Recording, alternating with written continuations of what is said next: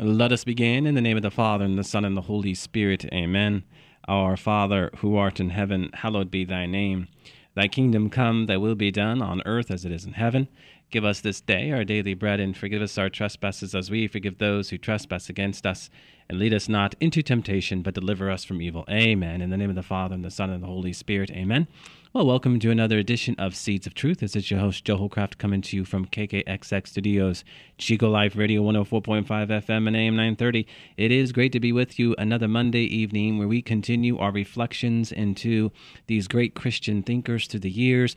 This evening, we are going to be about one Saint Dominic, and I'm very much looking forward to having the opportunity to engage with you on this uh, towering figure of St. Dominic. And I will do so with John O'Hara, who is in studio with me this evening. So, John, great to have you with me another evening. Great to be back, Joe. Thank you. So, St. Dominic, uh, another widely popular figure, John. It's interesting. To speak of St. Dominic, we often speak to him in the context of a contemporary of his, St. Francis of Assisi. Uh, these are two men that lived during the same period, uh, we speak of St. Francis with St. Dominic because I think it helps us better understand uh, the beauty and the mystery of the body of Christ. What do I mean? Well, St. Francis of Assisi, while he was similar to St. Dominic, there were differences. As we noted several weeks ago, when you talk about uh, St. Francis, what you're highlighting at its core really is the corporal works of mercy. When you talk about Franciscan spirituality, the Franciscan life, you're talking about the corporal works of mercy.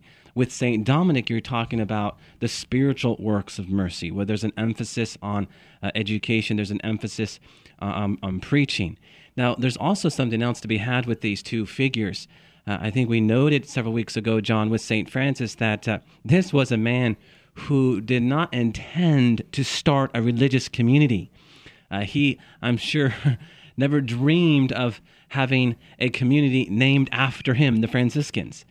And uh, we can say the same of St. Dominic. Now, if you follow the writings of those who followed St. Dominic, uh, they speak of him at the end of his days certainly desiring to start a religious community, but at its beginning, this is not what St. Dominic wanted. He, like St. Francis John, simply was responding to the gospel.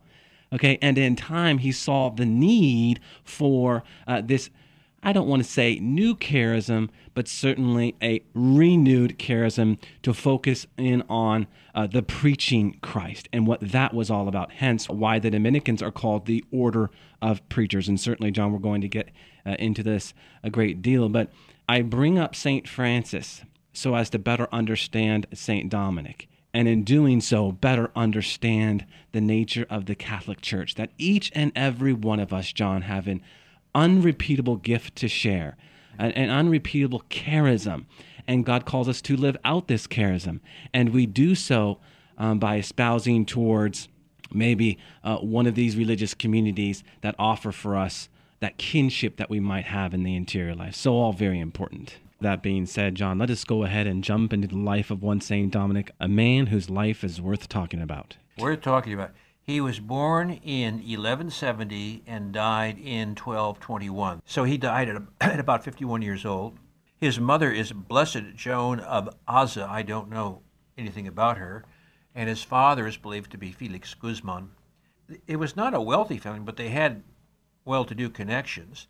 And at 14, he became a canon. That means he went to a cathedral and he worked there. And he did some very good work there. This is the way a young man rose up in those days. You got noticed by somebody a little higher up. Thomas More did it this way, and you kind of get brought in. You're a 14, mm-hmm. 15 year old kid. If you got some talent, let's see what we can do with it.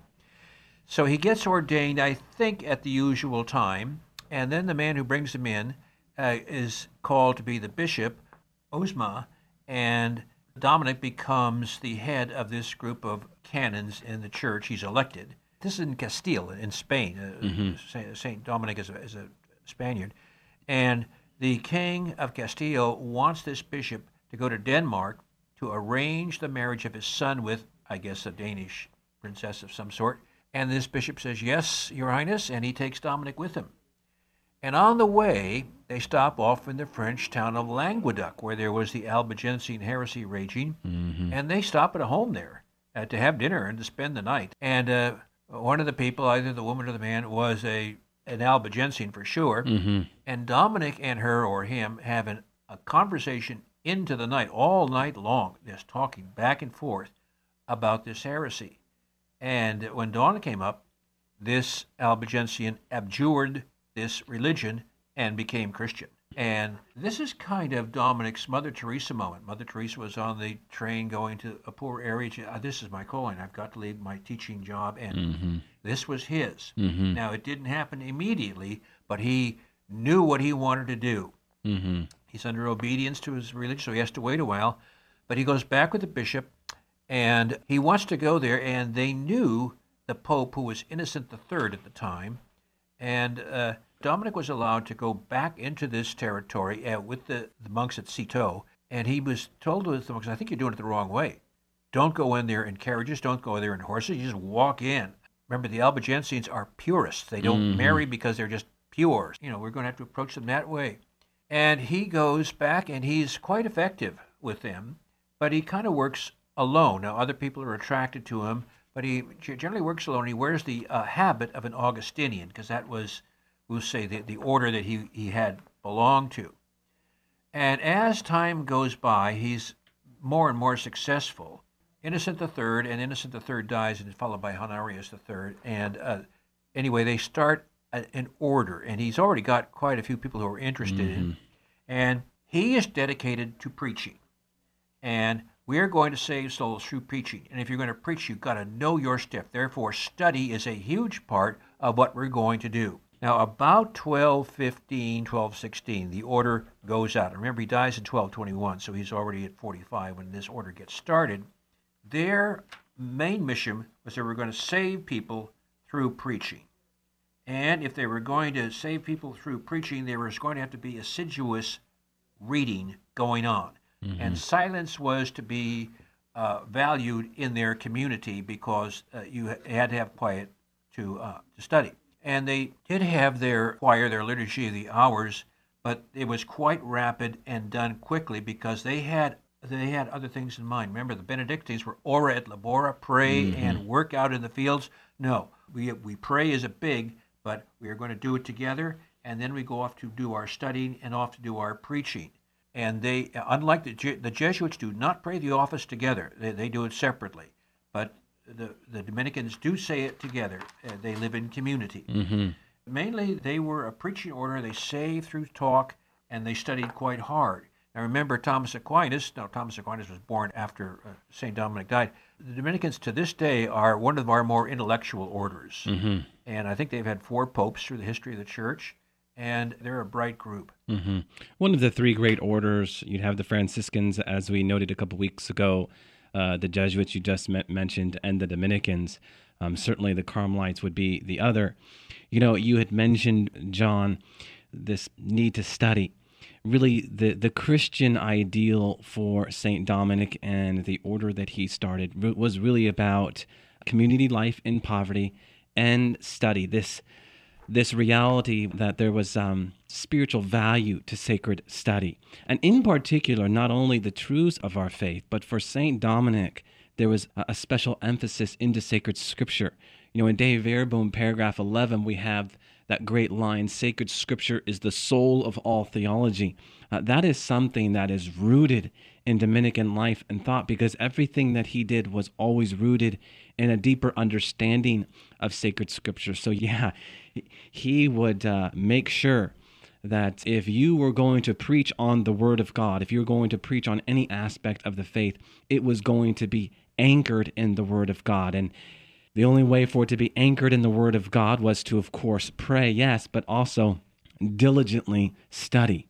And you do see uh, some of the distinctions here, as you noted, uh, John, between just not the Franciscans, but also the Benedictines. Uh, there was just more of an emphasis on this or that. And that is part of the pronouncement of the charism itself. It's not in contention per se with other charisms or other religious communities as much as it is an expression of the body of Christ. And this is why I said what I said in opening. We have to appreciate uh, the uh, dynamic that is going on with the left hand and right hand, with the left shoulder and right shoulder. We need all of these charisms, all of these gifts for the body of Christ to uh, breathe the air it needs to breathe. Yeah, um, good point. Now, one problem the Dominicans may have had is that when you get into, we'll say, the academic life, things you can get pretty heady over that. Mm-hmm. I mean, it happened. It happened in the Middle Ages, as it happens today in our universities. There's all kinds of egos running around there. We are familiar with that, but they had to really watch that sort of thing. I mean, they became the stars at the University of Paris, and uh, Mm-hmm. so uh, you know that can do things to you. But um, from Dominic, I mean, the, the holiness was the deal. I mean, we are poverty. We we live like the apostles. And Yeah, there's something that's in there's something that's interesting that happens in history, John, and it comes to mind as you're talking now. when the founder of your religious community is extraordinary in one particular thing, when you are not living that out, there are going to be fingers pointed at you. Take, for example, St. Francis. If a Franciscan is driving the nicest car or living in the nicest house, there will be accusations. Why? Because who are people going to think of? Well, St. Francis. And the same is true of St. Dominic in the context of this intellectualism, if you will. Uh, you s- just noted the, the University of Paris and all of these great universities that had so many Dominicans. If you got ahead of yourself, that is to say, if you were putting too much of an emphasis on the mind over the heart, there was going to be some criticism, justifiably so. That is not to say, though, at any point in time, this is what St. Dominic was about, because St. Dominic was about holiness. John, I want to go back a little bit into uh, Dominic's life here, uh, specifically his uh, travels, because he became aware of two enormous challenges for the church of his time. A, the existence of people who were not yet evangelized, we could say, uh, on the northern boundaries of the European continent. And B, the religious schism that undermined Christian life in the south of France, where the activity of certain radical groups was creating a disturbance and distancing people from uh, the truth of the faith. So it was that missionary action for those who did not know the light of the gospel and the work of the re evangelization of Christian communities that became ultimately the apostolic goals that Dominic would be resolved to pursue. In other words, 800 years ago, Dominic was made aware of the mission ad gentes.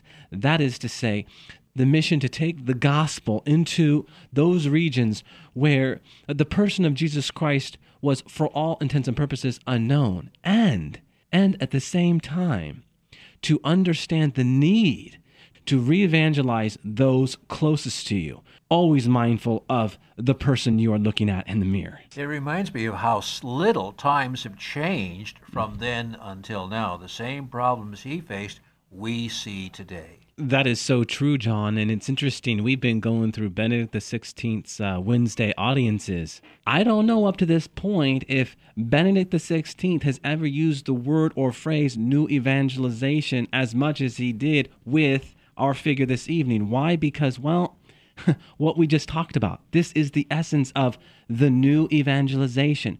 We have to, as Benedict XVI notes, develop this cultural dimension of faith. What does that mean? Well, faith comes from God. What Cultural dimension. Well, what Benedict XVI means and what St. Dominic was about was this need to understand where culture is at so we can bring the faith and make it comprehensible to the people. Essentially, make what is so incomprehensible comprehensible. And in that context, he says we need to enculturate, bring the gospel to the culture and bring people to the person of Jesus Christ. This, John, is what Paul did in Acts 17 in the area of Areopagus, which was the cultural meeting center. He went to them. He went to the Greeks, he went to the philosophers, and he took their language, their world, and he showed them how the sum total of their understanding of what they thought was found in the person of Jesus Christ. And we are to do the same today, using all mediums at our disposal. Huh? I was thinking the other day, John, you know, we live in a very technical savvy world. Do we not? I mean, everywhere you turn, I know you're just telling me you got a new smartphone, right? A new iPhone. Everyone has an iPhone. Okay, that's all fine and well. But if you were to pull back and to think about something, there is, technologically speaking, and we can at the same time say culturally speaking, an emphasis on the eye. What do I mean? We have iPhones, iPads, and iPods. We take our iDrives and upload our iTunes onto our iPods. And just in case there was not enough uh, emphasis on the I, we take selfies with our iPhones and iPads and we put them on Facebook for all the world to see I. you think it's, it's silly. Now, I get this is the world we live in today. Are we using this as a means to evangelize? Excellent point. You see, and this is what the spirit of St. Dominic would have us thinking about today. Now, that being said, he was a preacher. He was a preacher. He understood the power of the audible sound, the word of God. I go here, John, because in those iPhones, iPads, and iPods, there's just texting, Facebooking, there's tweeting, there's no audible sound. Yes, we go there and we can upload YouTube, all right, and that's a good thing. And you know, we are all about that today. But we must never forget the importance of the audible sound. We must never forget the, the importance of preaching. And like St. Dominic, anchor that preaching in prayer. I went on a men's retreat down in Alhambra, and mm. this was put on by the Carmelite Nun, just holy spiritual things.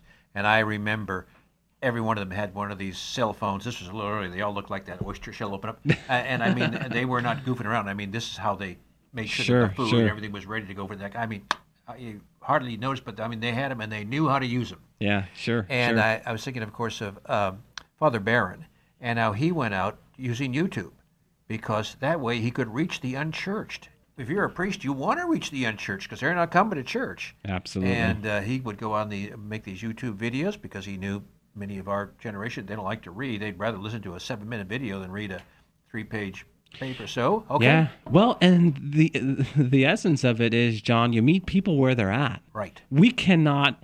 Uh, tell anyone to read this or read that if they're just simply more inclined in their proclivities to uh, watch a YouTube or listen to a, a, podcast. You know, we were in this radio studio some time ago, John, talking about how can we reach more people, and someone came up to me and said, "Hey, Joe, you should put your podcast on iTunes." Great idea. Oh. Yeah. You know, Father Barron is really the model for 2015. Why? Because he really does take all mediums, both old and new, to bring the gospel message to the people.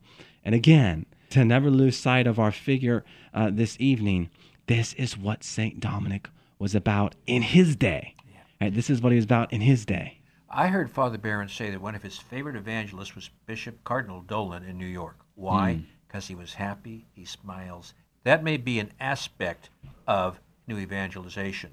Oh, you're absolutely right, John. And not only in aspect, but in so many ways, as we've hit it so hard on this radio program, it really is what lies at the heart of the new evangelization. That is joy. So, yeah, important to note. I have been to St. Dominic's Church in San Francisco. I think it is the my favorite church. It's beautiful looking, and uh, the Dominicans run it. And the services there are quite I, I enjoy them. Of course, mm-hmm. the homilies are good, mm-hmm. and uh, and the services are good. But uh, you can kind of see the charism of the Dominicans coming across in in that church, and and that's not a wealthy church. I mean that it's located in the Fillmore. Now, the, there's no place in San Francisco that's poor anymore. Yeah, but yeah. the Fillmore at one point was quite unpoor, and uh, you know they, they, they, were they are right there and uh, and and doing God's work, and it's it's fun to go there. Yeah, if you were to travel the country and the world, and you go to any church that uh, is named after a founder of a religious community or a saint that has a particular charism, usually the church tries to express that charism mm-hmm. in its architecture, um, in its uh, art, uh, in its sculptures, and that's that's part of the teaching moment that these physical structures provide for us, which I think is is a beautiful expression of the church itself. Um, John, I, I, wanted to get to the Rosary because in Saint Dominic's efforts to evangelize the Albigensian heresy, he he made a point to finger the beads of the Rosary. Now. Um, maybe for some of our listeners, we need to have a, a lesson on where the rosary came from in its origin insofar as the beads themselves. You have to go back to the early, early days of Christianity, those days that we talked about, what, John, maybe a year ago, where the early martyrs, when they would go to the uh, Flavian Amphitheater or the Colosseum, they would wear a crown of roses. And after they were eaten up literally by the beast, there would be roses still in the Colosseum, still in the amphitheater. And uh, when all was quiet, the Christians would come out of their catacombs and they would pick up the rose petals and they would begin to finger the rose petals, reflecting into the life of the one that was lost in the Colosseum. And it became a practice that was in tune with the praying of the Psalms. What am I talking about? Well, in the early church, everyone prayed the Psalms, everyone who was literate. We must remember, John, that over 90% of the people were illiterate, so they couldn't read the Psalms. Therefore, they couldn't pray the Psalms the way we might pray them today as we read them. So instead of reading the Psalms, they would finger the beads 150 Psalms, 150 beads. And so this became a tradition, a practice within, within the church. And it was not until St. Dominic comes along where he's praying with these rose petal beads and reflecting into how to better preach and reach these Albigensians. And by the way, what do the Albigensians believe? You talked about they are purists. What does that mean? Essentially, they believe that all things concerning matter is evil. What does that mean? Well, marriage is no good, the incarnation is no good, and the sacramental life where God touches us through material means is no good. So what do you have? Well, you don't have the Catholic Church anymore. These heresies keep coming back. Yeah, that's right. So um, ultimately, he was trying to figure out a way to preach to them. And so he basically took the life of Christ that comes to us from the gospel. Um, he was meditating with these stories alongside of the beads. And consequently, what you have is the rosary we have today, uh, where every 10 beads you meditate upon some aspect of the life of Christ. This became a norm within the Dominican religious community and essentially became a tradition of the Catholic Church as we know it today. God bless him. Yeah, so uh, very important. Another key aspect for one Dominic, St. Dominic, was that he cared for several women's monasteries in France and in Rome and believed, John, unquestioningly in the value of prayers, of intercession for the success of his apostolic work. Uh, he knew well that only in heaven will we understand how much the prayer of cloistered religious effectively accompany apostolic action. To each and every one of us, St. Dominic, I think, John, reminds us of our need to reach out to the cloistered communities, to reach out to those who are deep in prayer, that they may intercede for what we do uh, on the outside. So, um, very important. Just by way of close, John, uh, what this great saint reminds us is that in the heart of the church, a missionary fire must always burn. It must be a constant incentive to make the first proclamation of the gospel and wherever necessary, as we touched upon it already, a new evangelization. We ought to see that Christ, in fact, is the most precious good that the men and women of every time and every place have the right to know and love. Again, this is the essence of the new evangelization. And certainly we can say that it is a comforting thing to see so many lay ecclesial movements rising up in response to uh, this missionary call that is before us. All right, just by way of maybe a closing prayer here, John, I wanted to uh, quote one blessed uh, Jordan of Saxony, who was his successor at the head of the order after his passing.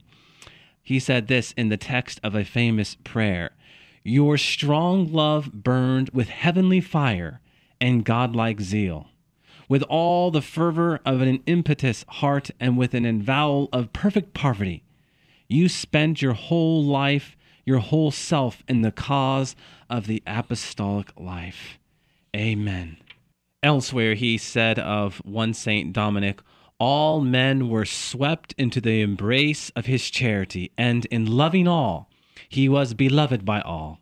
He claimed it his right to rejoice with the joyful and to weep with the sorrowful. My dear friends, what we have in the life of, of one Saint Dominic is a shining example of not only that diligent study, but also a man who had a great love for the poor, a great love for those who were in need of knowing more about the person of Jesus Christ. And so I encourage all of you listeners out there to uh, spend more time with St. Dominic. Pray uh, to him for his intercession. If we uh, find ourselves in, in circles of preaching, go to him. If we find ourselves in circles of education, certainly go to him. Uh, lean into his intercessory prayer, just as he leaned into uh, so many others' intercessory prayer. And uh, with that, let us close with a word of prayer in the name of the Father, and the Son, and the Holy Spirit. Amen. Our Father, who art in heaven, hallowed be thy name. Thy kingdom come, thy will be done on earth as it is in heaven. Give us this day our daily bread, and forgive us our trespasses, as we forgive those who trespass against us. And lead us not into temptation, but deliver us from evil. Hail Mary, full of grace, the Lord is with thee. Blessed art thou among women, and blessed is the fruit of thy womb, Jesus. Holy Mary, Mother of God, pray for us sinners, now and at the hour of our death. All glory be to the Father, and to the Son, and to the Holy Spirit, as it was in the beginning, is now, and ever shall be, world without end. Amen. And God bless you.